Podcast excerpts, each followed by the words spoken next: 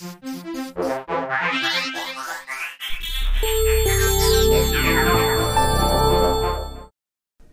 Neden programına hoş geldiniz.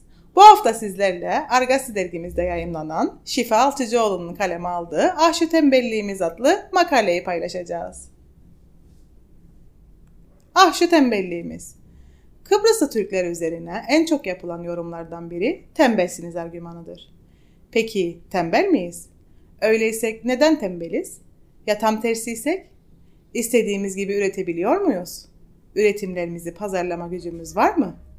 Kendi ekonomimizi elimizde bulundurabiliyor muyuz? Yoksa konformizmin rahat kollarında mışıl mışıl bir uykuda mıyız? Geçmişimiz savaşlar, acılar ve yokluk hikayelerini içinde barındıran bir tarihe sahip. Güneş doğmadan uyanan köylülerin bütün gün didinip durması ve bunu Sisyphos'un bir kayaya itmesi gibi sonsuz bir döngüde her gün tekrar etmesi. Bir yanda kuraklık, bir yanda yoksullukla geçen yıllar. Diğer taraftan ise yönetenlerin ve emperyalistlerin müdahalesi karşısında var olabilme mücadelesi için direnen bir halk. Kendi ayaklarımızın üstünde durma hayallerimiz hep bastırılmış, ağzımıza çalınan bir parmak balla aman siz uğraşmayın biz sizin yerinize yaparız masallarıyla bir şekilde susturulmuşuz. Bugün gelinen nokta ise şımarık, tembel, besleme olarak itham edilen Kıbrıslı Türkler olmuş. Tarihe kısa bir bakış. 1571 yılında adanın Osmanlıların eline geçmesiyle ilk kez Türk nüfus varlığından söz etmeye başlayabiliriz.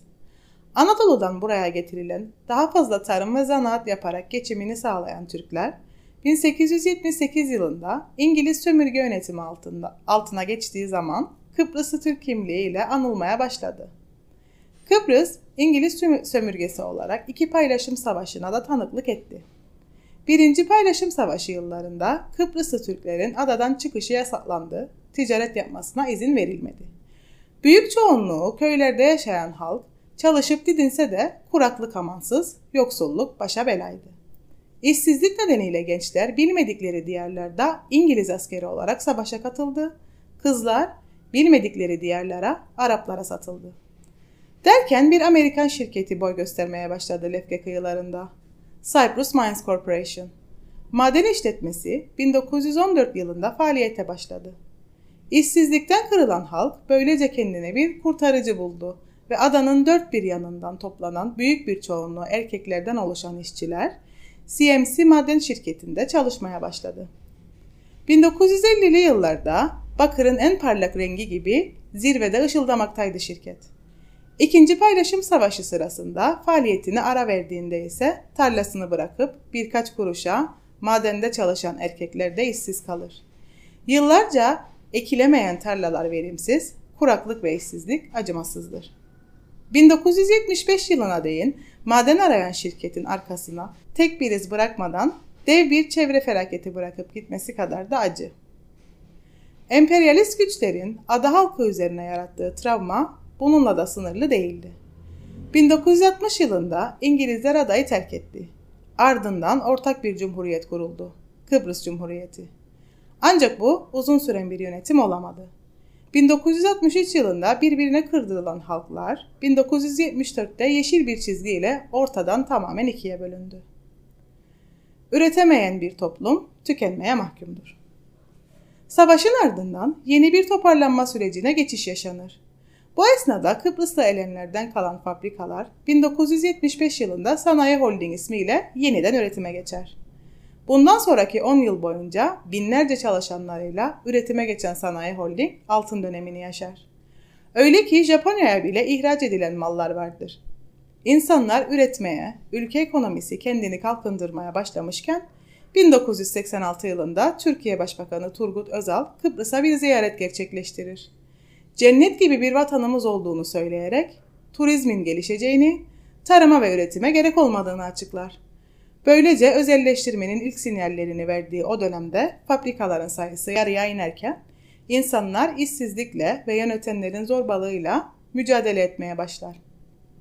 Sanayi holdingle kendine yeten, özgür, örgütlü, sınıf çıkarlarını düşünen bir halkın varlığına tahammül edemezler. Memur cenneti haline gelmemiz de bu yaşananlardan sonraya rastlar. Şimdilerde ise genç memurlar adaletsiz bir şekilde göç yasası cehenneminin mağduru durumundadır.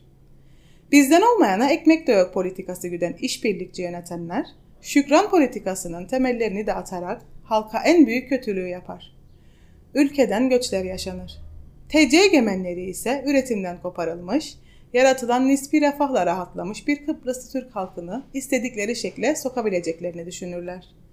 Yıllar içinde üretim durmaya, halk fakirleşmeye, kurumlarımız teker teker batırılmaya, kimliğimiz sorgulanmaya, adımız tembelliğe anılmaya başlar. Siesta bitti. Şimdi uyanma zamanı. Tüm bu arka planla gelelim yapılan eleştirilere. Yıllarca işsizlikle ve savaşla boğuşan Kıbrıslı Türkler özünde üretken insanlar olmakla birlikte yıllardır yaratılan bu yapay refah dönemi nedeniyle biraz daha rahatına düşkün olarak tasvir edilebilir. Zamanında yapılan bu yanlış uygulamalarla birçok insan bu yaratılan konforun lüksünü fazlasıyla aşamıştır. Erken emekliler, müşavirlikler, yaratılan bu ganimet düzeninden beslenenler. Artık bu refah döneminin de sonuna gelindiği aşikardır. Üzerimize kurulan baskılar gün geçtikçe artmakta, yaşam daha zor bir hale gelmektedir. İşsiz üniversite mezunları, hala ailelerine bağımlı evli çiftler, bitik hale getirilen esnaf, asgari ücret dahi alamayan özel sektör çalışanları, borçlar, borçlar, borçlar.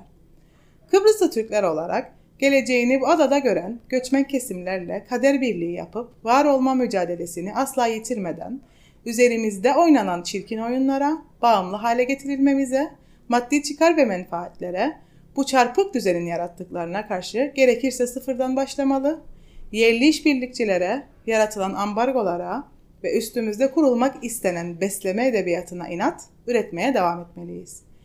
Gençleri meslek liselerine, zanaata, üretime dayalı işler kurmaya da yönlendirmeli, tembellik argümanının altında ezenlere inat, çalışarak çoğalmalıyız. Bir sonraki Netindaden programında görüşmek üzere. Hoşçakalın.